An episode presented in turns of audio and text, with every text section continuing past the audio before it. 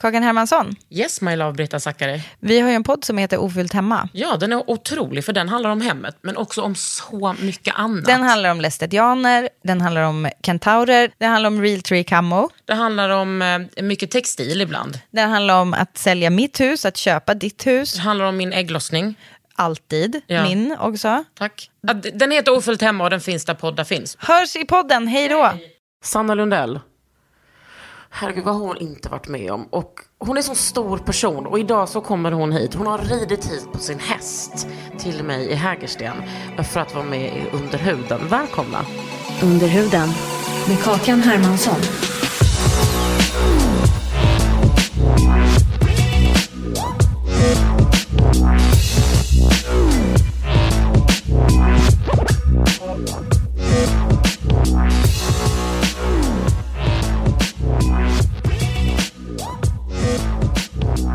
Sanna Lundell. Äntligen. Om du fortfarande vill ha mig kan jag komma imorgon. Ja, precis. Men jag vill det. Du är otrolig. Ja, vad gullig du är. Tack snälla. Vad mysigt det var när vi gjorde den här grejen för eh, Storytel. Ja, det, det var verkligen underbart. Det var så, så där vill man ju bara att dagarna ska rulla på känner jag. Man får liksom ha lyssnat Ja. lite på bok och Ha typ en bokklubb och... med tjejer. Ja, helt underbart. Ja. Men du. Hur lever du ditt liv? Ja, det är den stora frågan höll på att säga. Det är alltid svårt att titta på sig själv utifrån. Ja. Försöka, man är ju, eh, eller man, jag ska säga att jag är, har liksom idéer om hur jag lever som inte stämmer. Till exempel så satt jag, jag utbildade mig själv till anhörigterapeut. Och då hela tiden så processar man ju grejer för att man liksom läser psykologi dagarna i ända. Och eh, jag har liksom haft en idé om mig själv att jag är väldigt självständig som person. Eh, och så skulle jag göra liksom min relationshistoria och konstatera att jag har varit singel i exakt i typ tre dagar i hela mitt liv. Det är ju till exempel en stor Och det har du liksom livslängd. fattat nu när du är så 41. 43. 43 är det just det. Ja, och jag, när jag tänker på mitt liv och om någon skulle ställa frågan, då skulle jag vara så här, nej men jag är, nej jag är, jag är jävligt, eh, gillar att leva ensam och så här. Så att jag, vet inte, hur lever jag mitt liv? Ja, men då ska jag försöka svara eh, att jag lever ju mitt liv som sambo nu för tiden och jag, eh, jag tycker att det har varit ett annorlunda såklart år. Jag har varit sjukt mycket hemma och kommit på att jag gillar det. Men också, du bor väl också i ett stall? Alltså, inte Ja. i, men ni har ett stall. Ja, precis. Och det, det är ju en stor eh, anledning till att jag gillar det såklart. Men, men också omvärderat lite grann. Alltså att vara igång hela tiden och att så här, eh, röra sig och bara springa runt. Springa liksom. Det är ju något att man springer ifrån någonting. Eh, så jag har också tyckt och tänkt så om mig själv att jag är en sån person som gillar det. Men sen så bara, nej det är inte alls det. Men det kan- är jätteskönt. Ja, men det, du kanske gillade det innan?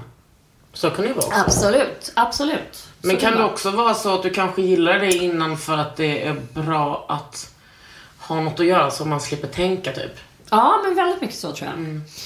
Väldigt mycket så. Och att, så här, att komma upp i en viss stressnivå är också lätt beroendeframkallande. Och så tycker man att man är så duktig, är så mycket att göra. Måste säga till alla att man har så mycket att göra också. Så jag börjar få utbränningssyndrom. Alltså att man är så liksom... Att man så premieras också för det. Ja, det är det. Det är det är normaliserat. Mm, verkligen. Men vänta, du utbildade dig till anhörigterapeut.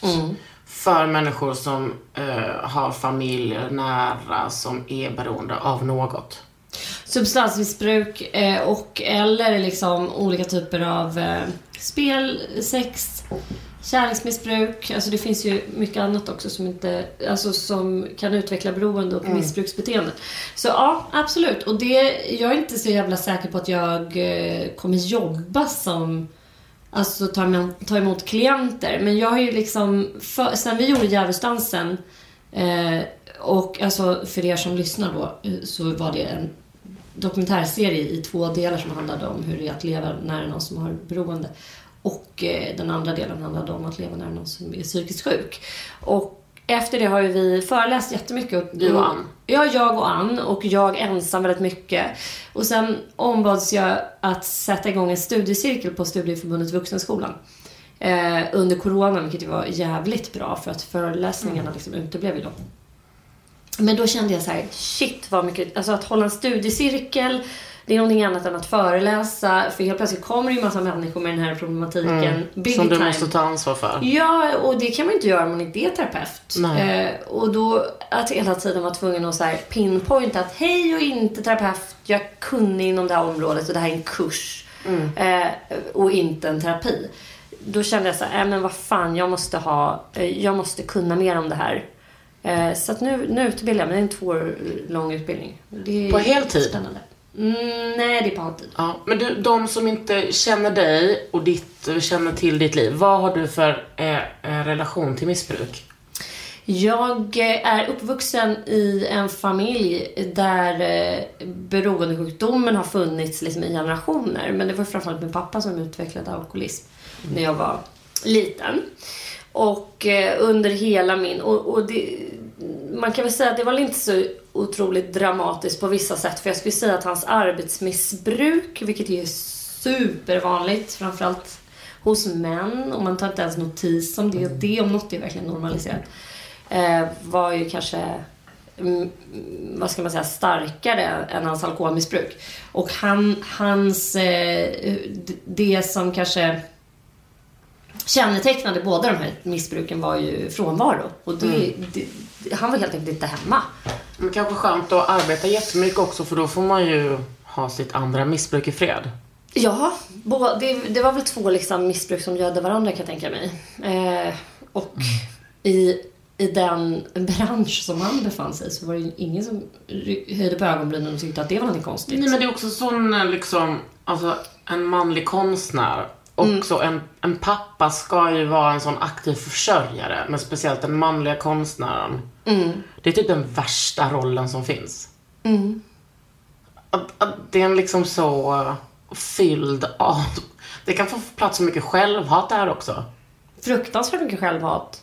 Och jag tänker så här, alltså det måste ju vara, det måste ju vara, dels är det ju fruktansvärt att, så här, liksom att vi har skapat den så här, bilden av den manliga konstnären och att den finns där och är så här, väldigt åtråvärd och har, besitter fortfarande ganska hög status. Men att tvingas vara där, den som är där, fy fan alltså. Mm. Att vara barn till den. Ja men dels att vara barn, men att vara den själv. Ja. Det är ännu värre. För Ja, det det kan, kan man ju tycka så, "Ah, gud vad hemskt att vara barn till den. Men det värsta är ju att vara den där manliga konstnären Mm. själv. För att det leder liksom bara till ensamhet och Mm. eh, i slutändan död. Jag tror inte det finns en enda manlig konstnär som har varit lycklig. Alltså den typen av självutnämnt. Nej, och också så om man är ett sånt där geni då måste man väl kunna lösa det bättre. Ja, ja, det är inte därför vi är här idag. Men du, kan, kan du... det, så det, kommer, det är min relation, min ursprungsrelation Ja. till missbruk liksom. Men, och din mamma var inte missbrukare? Nej, mam mamma var inte det. Hon var bipolär. Och hon var liksom odiagnostiserad bipolär i, under hela min uppväxt. För eh, på den tiden så var svensk psykiatri väldigt färgad av freudiansk eh, psykoanalys och liksom, man var inte så himla diagnossugen. Eh, sugen. alltså man ville inte slänga ur sig diagnoser till höger och vänster. På ett sätt kanske det var bra, men på ett annat sätt var det uruselt. Och i hennes fall, med hennes diagnos, så skulle jag säga att hennes liv, eh, alltså, ja, hon, det är helt enkelt waste of life att inte låta henne bli medicinerad. Imagine the softest sheets you've ever felt. Now imagine them getting even softer over time. That's what you'll feel with Bowl and Branch's organic cotton sheets. In a recent customer survey, 96% replied that Bowl and Branch sheets get softer with every wash. Start getting your best night's sleep in these sheets that get softer and softer for years to come. Try their sheets with a 30-night guarantee. Plus, get 15% off your first order at bowlandbranch.com. Code BUTTERY. Exclusions apply. See site for details.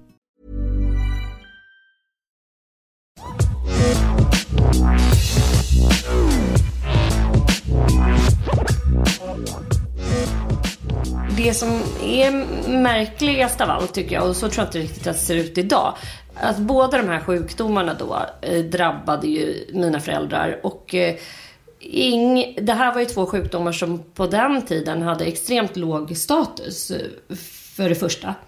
Eh, och att väldigt, väldigt många människor inte ansåg ens att det var sjukdomar på den tiden. Nej, fortfarande. fortfarande är det ju så liksom att så här, är man alkis eller är det bara självvalt liksom, slöseri med tid? Typ, att man Mm. super bort sitt liv.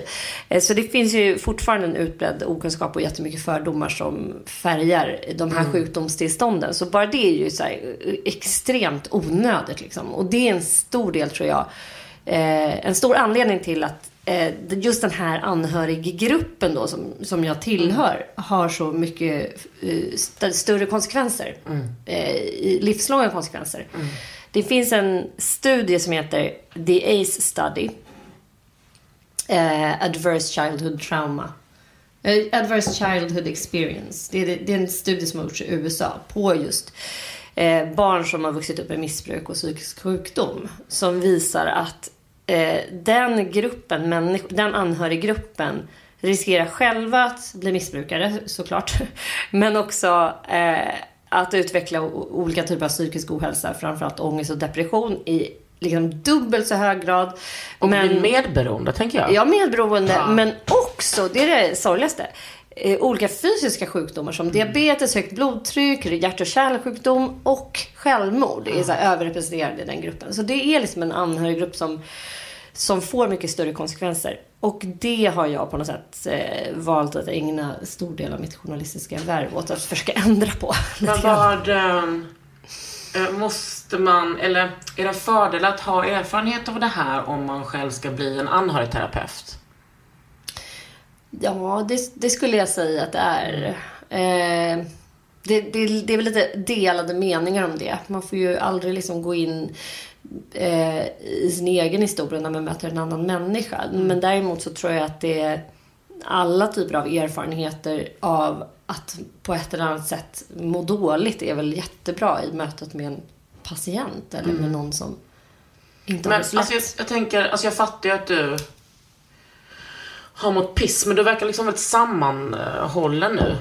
Har du liksom Ja. haft eh, långa episoder av ditt liv där du har varit helt sjuk i huvudet och mått piss och ingenting har funkat? Jag bara tänker att det måste ju vara det mest naturliga. Ja, alltså jag, nej men jag har liksom, jag tror att så här, olika människor har ju olika eh, försvar och olika ehm, förmåga att hantera liksom dels trauman bakåt och alltså vissa personer är mer känsliga för det. Och eh, jag eh, ska inte säga att jag har mått piss för jag, jag brukar säga så här, nej men jag föddes typ glad. Alltså jag, jag har liksom en så här eh, genuint positiv inställning till livet och har alltid haft. Men däremot så gick jag ut eh, in i utmattningsdepression när jag var 30. Och det var så kulmen av mitt medberoende liksom. Eh, av det här anhörigskapet som har präglat mig väldigt mycket som eh, för min del har utmärkt sig mest i att vara liksom besatt av inte att vårda andra. Jag har inte varit en så här Florence Nightingale, stå och torka pannan och så här, liksom så. Men att vara liksom mentalt upptagen av andra människors issues. Och det har ingenting att göra med att du har varit singel i tre dagar va? Hello, hello, hello. Can I can, Can I, I just can I just get inside your brain for a while? Nej men så. Eh, och det, det är väldigt ex, alltså det är ju jätteutmattande. Att dels försöka så här, hantera sitt e- eget liv och, och så. Och så samtidigt så här, försöka rätta till någon annans jävla issues hela tiden. Och då menar jag inte Står jag osökt Kakan Hermansson också. ja. Ja. men det är liksom, det är väl jättefin egenskap men när det är så här, tar typ hela ens tid så blir det ju jätteutmattande. Ehm, och det är oftast det som händer för merparten av alla som så här, går in i, i medberoende och låter det skena på. Det slutar med liksom utmattning. Man, Stressen det är liksom omöjligt att hålla ihop det där. Ja, det går, det går liksom inte. Eh, Men var det, var det typ vid 30 du fattade? Du bara, det är knas. Det är Ja, knas. ja men det mest är roligt. Alltså jag tänker så här, jag växte upp i min familj. Jag vet att så här, ja men min mamma begick eh, suicidförsök när jag var 14. Och det var ju så här Och jag hittade henne i, i, un, efter det här suicidförsöket. Och då vet jag att så här, det var första gången också. För det, det absurda med liksom båda mina föräldrars sjukdomstillstånd. Det var att inga andra vuxna pratade någonsin med mig och mina bröder om att så här, vi har två ganska urspårade, ganska sjuka personer som ska försöka ta hand om oss. Utan det var så här, Pratade du med dina brorsor om det? Ja, vi pratade mycket om det. Men det absurda är att när barn gör det. Vi var ju väldigt tajta i ålder. Eh, min storebrorsa är ett och ett halvt år äldre än mig och min lillebrorsa är två år yngre. Så vi var en liten barnaskara som var så här fem, sju och åtta år. Som satt och liksom bara gissade oss till... Alltså det Hur livet skulle vara? Ja, men typ dels hur det skulle vara, men också vad det var för fel på dem. Vad är det med dem? Varför ligger mamma i sängen? Mm. Det var liksom the big question. Och varför är pappa inte hemma? Eh, och Det är det, när barn får här, hålla på och deala med det själva så blir det väldigt mycket flugornas herre. Jättekonstiga Mm. förklaringsmodeller.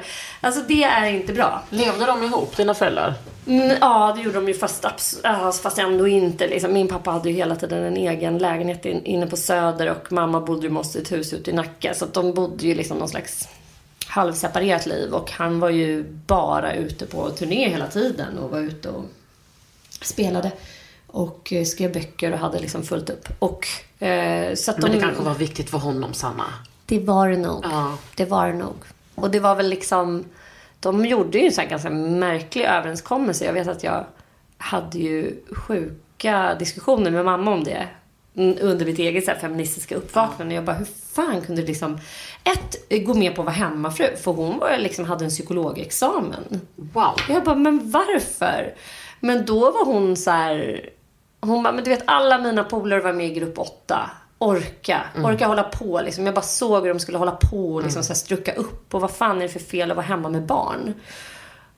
Och vad är fan är det för fel att vara hemma med barn egentligen? Men då, då ändrade det sig. Bara, jo men ditt stora jävla fel, det var att du typ inte krävde att få så här pensionspengar. Att den här rika farsan då som ändå jobbar hela tiden, varför betalar inte han in pensionspengar Nej. till dig? Varför gick du ut som en förlorare i skilsmässan? Men när skilde de sig då? Var du vuxen då? 1988. Aha, Nej, det var ja. när jag var eh, 10. Liksom. Men ni där ute i, liksom, i villan, levde ni typ ett gott liv? ja, ekonomiskt Ja. ett gott liv. Liksom. Eh, samtidigt som ett gott liv då är absolut inte ens i närheten av det goda, goda livet idag.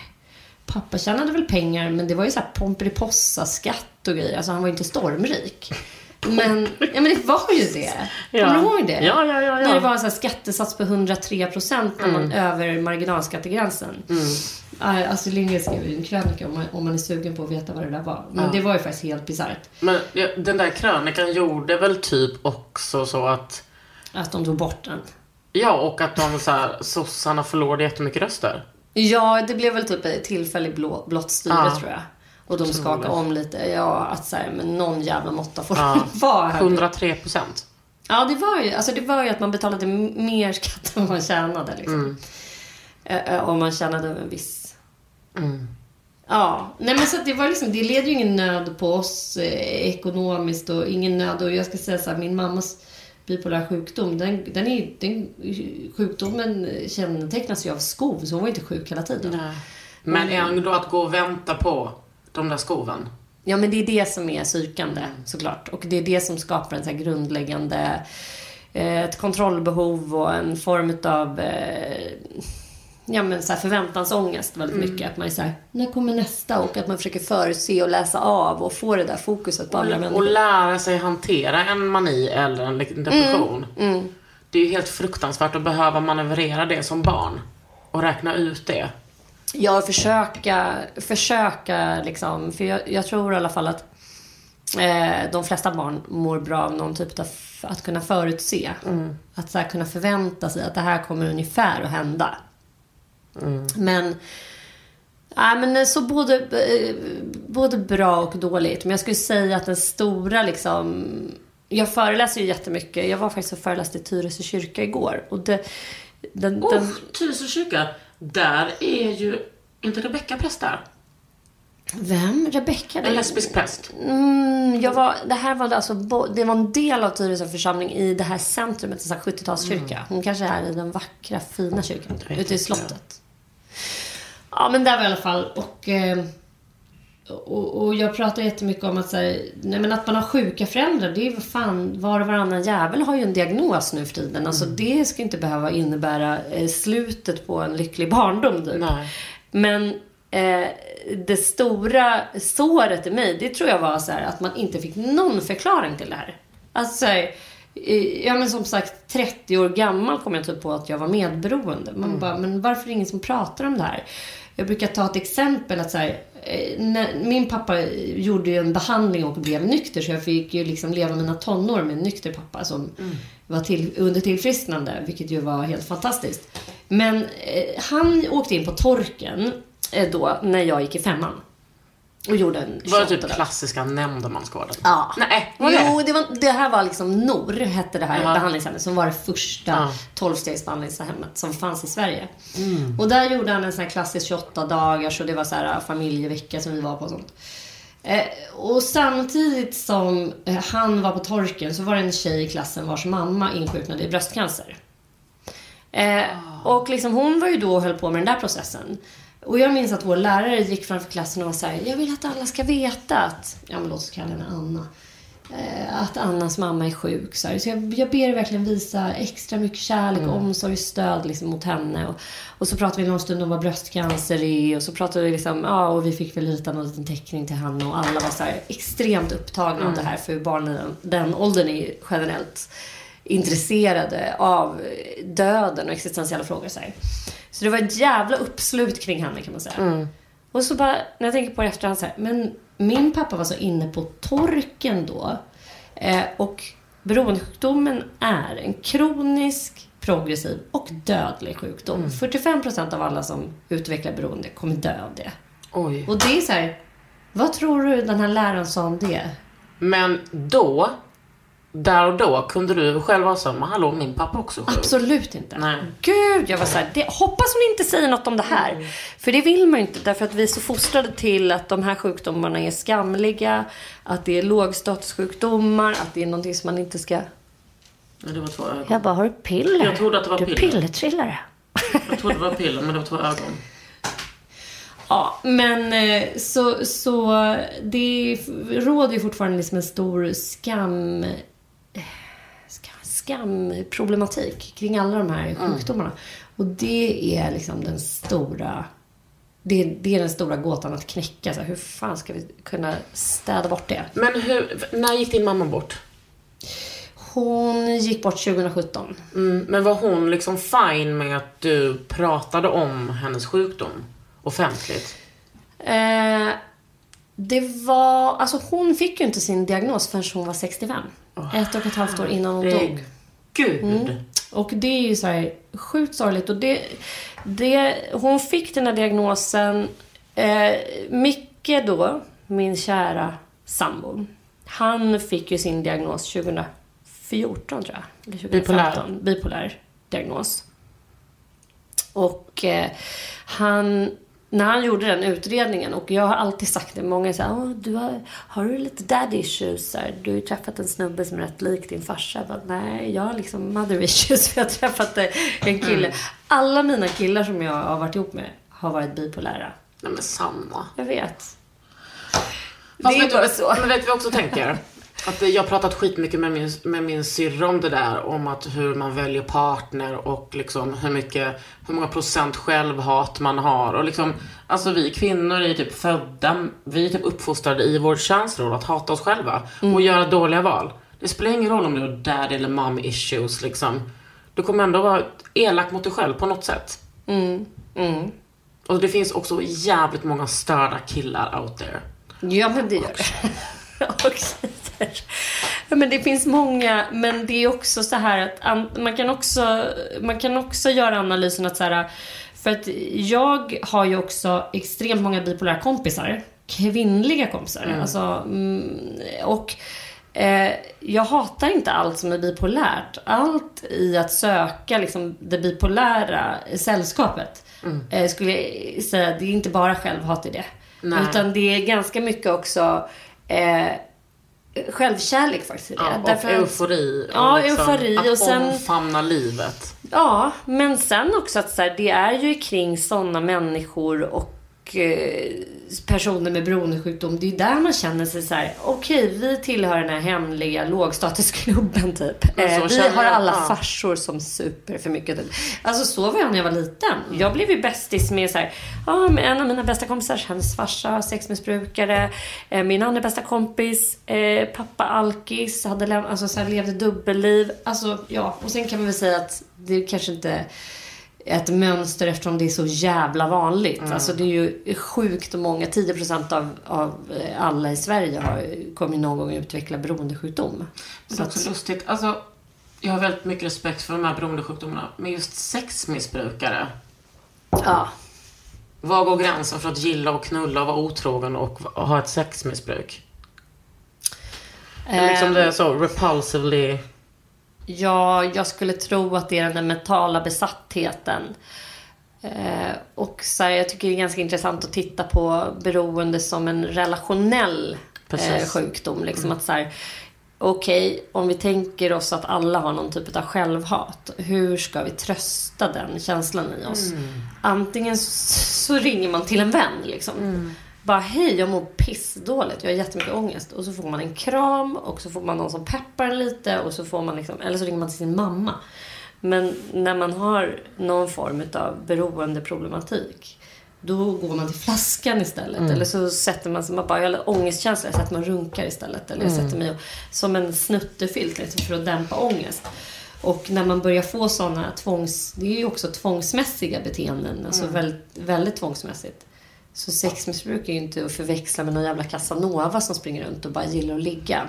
Eller har en taskig manlig idé om sig själv. Mm, eller kvinnlig. Men jag Eller kvinnlig. det är... Ja. Det är jävligt utbrett också. Ja, Med kvinnligt sexmissbruk. kan tänka mig det. Mm. Men jag tänker, alltså jag tänker på, från det andra perspektivet att vara, vara ett jävla as och bara, nej men jag är sexmissbrukare. Så sen vill man ju inte vara... Stackars mig. Men sen, jag vill ju inte vara heller en sån fitta som bara inte tror på människor. Nej. Det bästa är väl bara såhär, don't go there. Om det är någon som bara, jag är sexmissbrukare. Men, Bara, men, men om, bra, man, vadå, om orka. man har en vän, man bara okej, vad... Nu har jag inte det, men jag, bara, jag menar bara hur ska att, jag, min skepsism, jag vill liksom inte ha den. Nej. Jag får väl bara läsa på. Under huden. Cool fact a crocodile can't stick out its tongue. Also, you can get health insurance for a month or just under a year in some states. United Healthcare short term insurance plans, underwritten by Golden Rule Insurance Company, offer flexible, budget friendly coverage for you. Learn more at uh1.com. Hey, it's Paige DeSorbo from Giggly Squad. High quality fashion without the price tag. Say hello to Quince. I'm snagging high-end essentials like cozy cashmere sweaters, sleek leather jackets, fine jewelry, and so much more. With Quince being 50 to 80% less than similar brands. And they partner with factories that prioritize safe, ethical, and responsible manufacturing. I love that. Luxury quality within reach. Go to quince.com slash style to get free shipping and 365 day returns on your next order. Quince.com slash style. Det är intressant det där med medberoende. Jag, och det var faktiskt bara för typ något år sedan jag förstod att det fanns en sån. Det heter det Alanon. Alltså att, att det finns liksom typ som ett tolvstegsprogram för medberoende. Det har jag Gör aldrig... Flera faktiskt. Alanon är ju liksom om man är anhörig till någon som är alkoholist specifikt. Men sen eh, Coanon.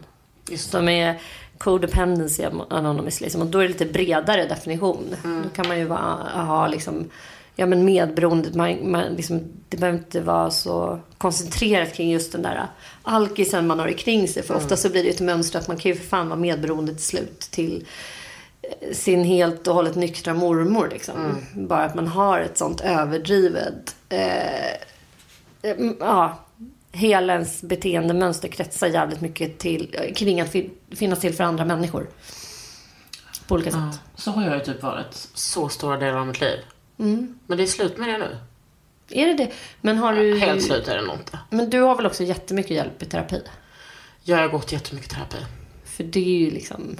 Det är Ja, väl också också, ett jätte... Ja, ja, men jag har ju gått skitmycket. Jag började gå i terapi när jag var 20. och eh, sen hade jag liksom ett uppehåll och sen började jag då i så här, anhörig medberoendeterapi när jag var 27.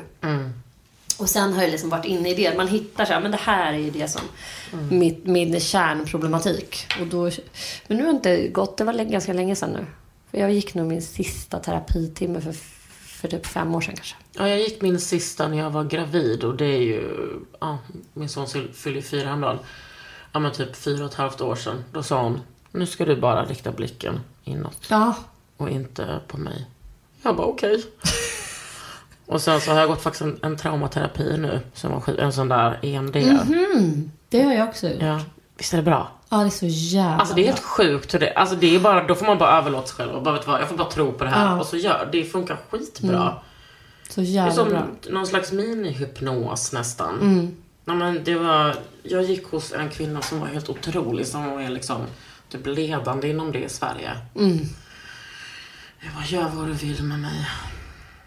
Men det är, det är faktiskt jävligt... Det är få som, som vet att det, är, att det finns och eh, att det är så jävla verksamt. Och att många som... Jag tror att skitmånga går runt och har panikångest och ångest och bara så här, men det är väl lite det man har till mans. Men att man faktiskt har PTSD eller komplex Gud, ja. PTSD och så här, Verkligen. gör något åt det. För man får ett nytt liv alltså. Ja, och jag kom, jag kom ihåg, det var 2007 när jag var liksom 26. Där jag var så här: okej, nu har jag mått piss så jävla många år. Alltså panikångest, självskadebeteende, allting.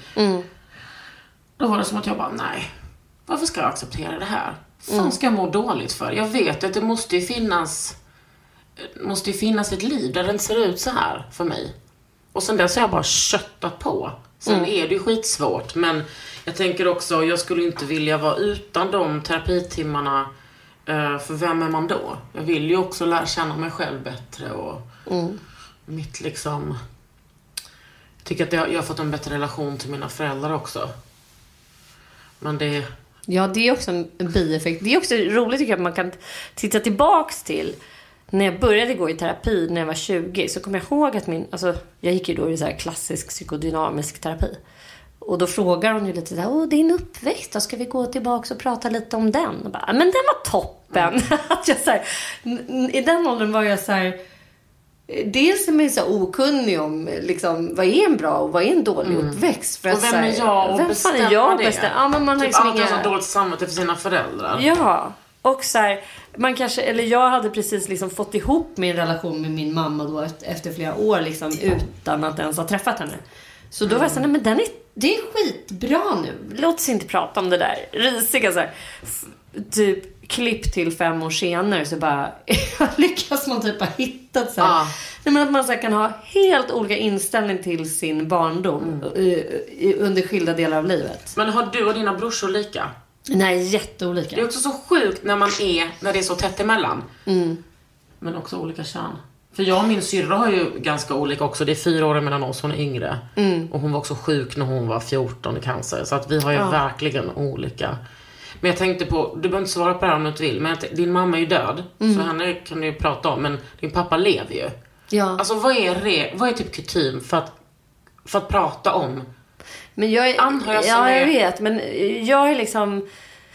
Det är lite så här att eftersom han själv har skrivit liksom horder av dagböcker och eh, medverkat i horder av intervjuer där han har pratat om sitt alkoholmissbruk och sin nykterhet och så här. Så ger han det... nykter? Nej, nu är han inte det längre. Eh, han har återfallit i sjukdom och är, är väldigt sjuk i sin sjukdom skulle jag vilja säga. Det vill han inte själv hävda. Men det är väl liksom... Eh, ja, hur som helst så ger det mig liksom journalistiskt grönt kort att kunna prata om det. Så det var liksom en anledning till att vi kunde göra Djävulsdansen. Och att Ann pratade ju om sin uppväxt också. Då fick hennes pappa liksom godkänna det. Och vissa grejer ville han inte vara med om. För rent generellt så får man inte prata om andra människors sjukdomar. Nej. Och det är precis som att vi har Ja men vi har liksom journaler, är, de är stängda för andra människor. Man kan inte bara sitta och häva ur sig att folk är sjuka till höger och vänster. Om de inte själva vill berätta om det. Nej, men ur en journalistisk perspektiv så är det okej. Ja det är det just med, hon, med, med, i vår relation liksom. Ja. Jag bryr inte mig om min och din pappas relation. Vi bodde liksom grannar när jag flyttade till Stockholm för 18 och ett halvt år sedan. Gjorde vi Ja, det? nej, Var, jag och din pappa. Bodde du på Ringvägen 8? Nej, jag bodde på Ringvägen eh, 4. Är det Ja, sant? jag brukade se dem på balkongen. Men eh, du bodde inte där så länge eller? Ett år. Vi var ett kollektiv liksom med 3000 personer som bodde. Alltså vi var så många människor. Under huden. Men du, en sak ska jag fråga dig. Mm. När man har levt liksom i beroende och liksom eh, som medberoende. Sen när liksom livet så stabiliseras, du på, bor på en hästgård, är tillsammans med Sveriges sexigaste man. Nej, också att du skakar på huvudet. Du bara, who? Nej men jag menar bara, du har, eller utåt sett, ett stabilt liv. Ja, men Du det tar har jag. hand om dig. Hur blir det för dig när du så stannar upp och bara, vänta nu har jag inte alla de här signalerna till mig att jag måste vara eh, på min vakt hela tiden. Jag måste inte eh, vara beredd på liksom en till, Katastrof. ja, Nej men det där är ju en sån lång resa. Som jag har gjort. Jag har ändå gått, alltså jag gick in i väggen och det är så här, man brukar säga liksom att personer som går in i missbruk och beroende, de måste nå sin botten. Och det är så här, vad är den där jävla botten? Men det är ju typ när man inte har vinster kvar av sitt missbruk. Alltså när man dricker så får du ingen ångestdämpning. Du får ingen kick till slut. Och det handlar ju om så här toleransökning och sådana grejer. Och det är liksom lite samma grej med medberoende. Att så här, man kan vara ganska hög på medberoende. Man känner sig kompetent, man känner sig, man känner sig empatisk, man känner sig kärleksfull. Man har massa, man får massa eh, respons på att man är liksom en, en ja, m- man gud, knarkar alltså. på det liksom. Och så bara, shit gud vad jag, jag bara, jag bara styr upp det här galna. Och, alltså under min och Mickes relation så handlade det jävligt mycket om att jag blev också väldigt hög på att förlåta honom. Typ såhär, Att du var en stor person. ja du, nu har du varit borta och knarkat i fyra, fem dagar här. Men jag förlåter dig. I'm the Jesus Christ. Hur länge var ni tillsammans när han liksom... eh, Men vi, vi har ju varit tillsammans i 16 år men vi... Jävlar! Mm, jätte, jag var 27 när jag träffade honom, eller 26 var jag. Hur gammal är han? Han är ju 50... 56. Han har rätt bra hiv va? Ja, väldigt bra kollagen har han. Så jag tänkte det går jag bara, shit vad kan man inte byta? Hans mamma har ju det också. De åldras typ baklänges. Det är så här, hans mamma är snart 80 och ser ut så här hur fräsch som helst. Inte sprutat in någonting. Riktigt, riktigt orättvist. Men, jo men vi har varit tillsammans i 16 år. Och han är ju, vi hade liksom en kaosrelation såklart. Men eftersom han är bipolär, eh, kanske mer än vad han är missbrukare så var det ju väldigt cykliskt. Så vi hade ju väldigt lugna perioder eh, i så här fyra, fem veckor. Och sen gick han upp i mani och eh, blev väldigt sugen på alkohol. Och eh, liksom alla överenskommelser som man har gjort då. Alltså, men vi dricker inte alkohol, det är inte bra liksom. För förra gången slutade det illa. Och eh, då gäller inte de överenskommelserna längre. För då är man liksom jätteimpulsiv, eller han var ju det. Och Ja, väldigt så- agitorisk och så här, jag dricker om jag vill. Och så dricker man och sen på eh, kokain då, som var hans eh, preferable drug of choice. Och eh, då var han ju också borta i fyra, fem dygn. Som en Jonsson Bender liksom. Ja, så det var inte att vi levde i kaos tillsammans och att han for runt i mitt hem. Utan han försvann ju bara då. och Men så, läskigt. det är väldigt hem, alltså obehagligt. Att eh, så här, shit, var är han? Var ska, jag- vad ska jag eh, leta efter honom? Hur ska jag, liksom så. Fan. Ja, det är liksom... Och det måste också trigga så jävla mycket barndomstrauma Ja, ja, men PTSD verkligen. Alltså, Men gjorde det på ett sätt att du kände dig hemma? Ja, men på ett sätt gjorde det det. Men på ett annat sätt så blev det ju som jag sa. Det ledde mig rätt in i liksom ett barndomsår.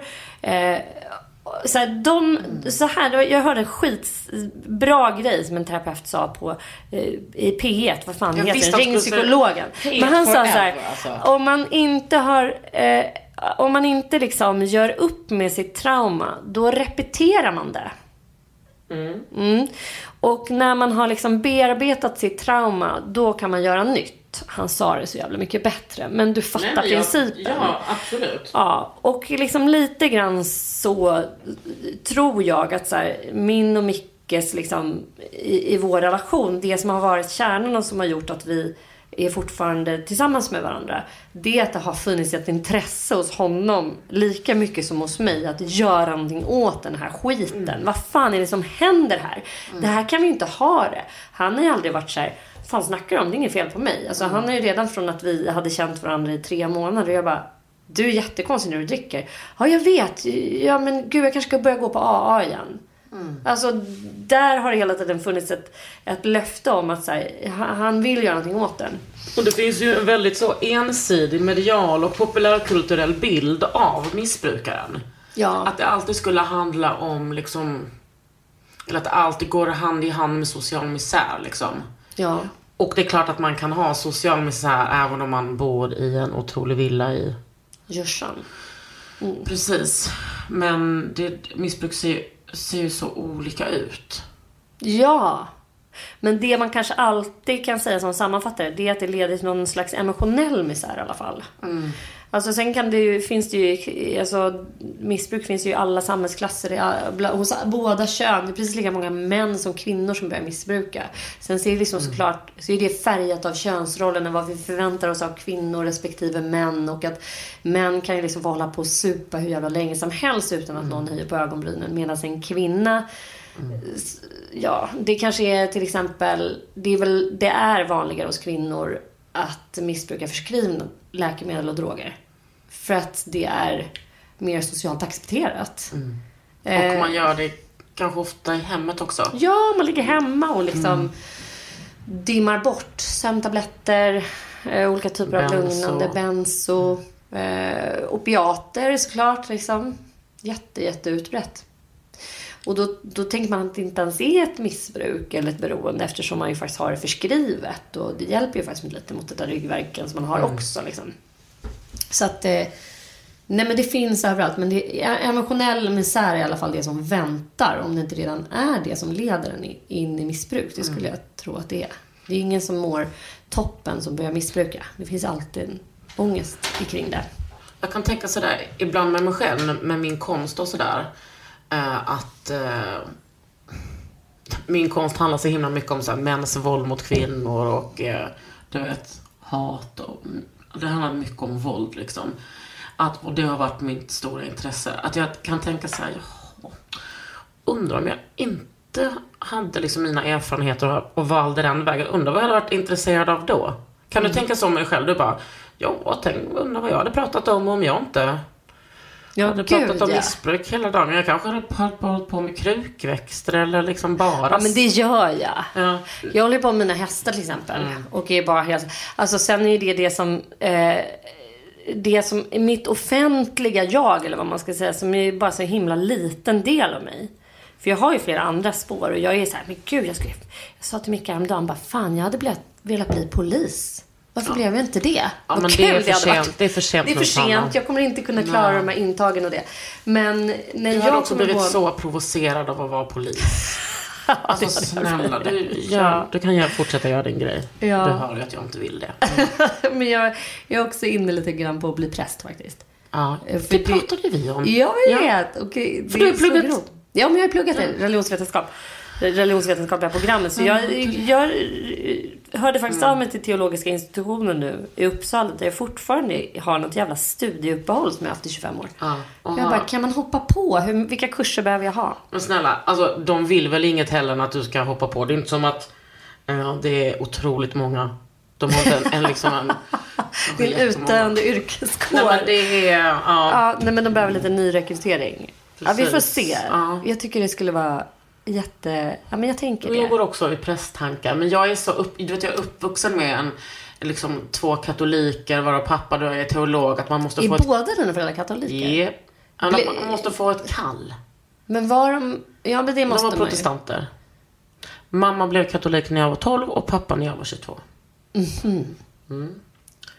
Men, eh, jag vet inte. Men däremot har jag ju alltid tänkt att jag ska bli någon slags terapeut. Därför Ja. jag undrar lite också om den här medberoende, Mm. någon slags behandlingsterapeut skulle jag bli. Eller liksom, jag är ju bra på det där. Men gör det. Ja. Alltså herregud. Ja, du skulle ju vara svinbra på det ju. Men är det Eh. inte lite jobbigt att man är en offentlig person och ska vara en sån person som bara Talk to me.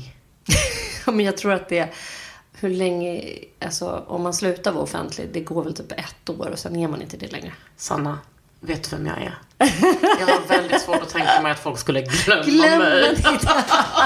Hallå, vad ska Ja. du på dig på Elgalan? Är det El- är, jag, bara, jag har ju sett att Bindefält inte har fått kontot. Jag har inte fått en inbjudan Ja, men ingen har fått inbjudan. Det är i januari. Ja, okej. Här får man inside info. Mm. Oj, jag ska börja planera då faktiskt. Oj, oj, oj vad spännande. Kanske får köra en prästkåpa. En sexy. En sexig En sån transparent med en sån... eh, Ja, med lite såhär... Mm, mm. Jag ska vara så sexy. Det blir fem Fan, ombyten. Men ska du leda den? Ja, det blir fem ombyten och sen en på efterfesten. Äh, fy fan vad ljuvligt. Ja, så det kommer bli väldigt roligt. Gud vad roligt. Ja. Men Tack för att du vill komma hit. Tack snälla du. Jag heter Kakan. Jag heter Sanna. Det här är under huden.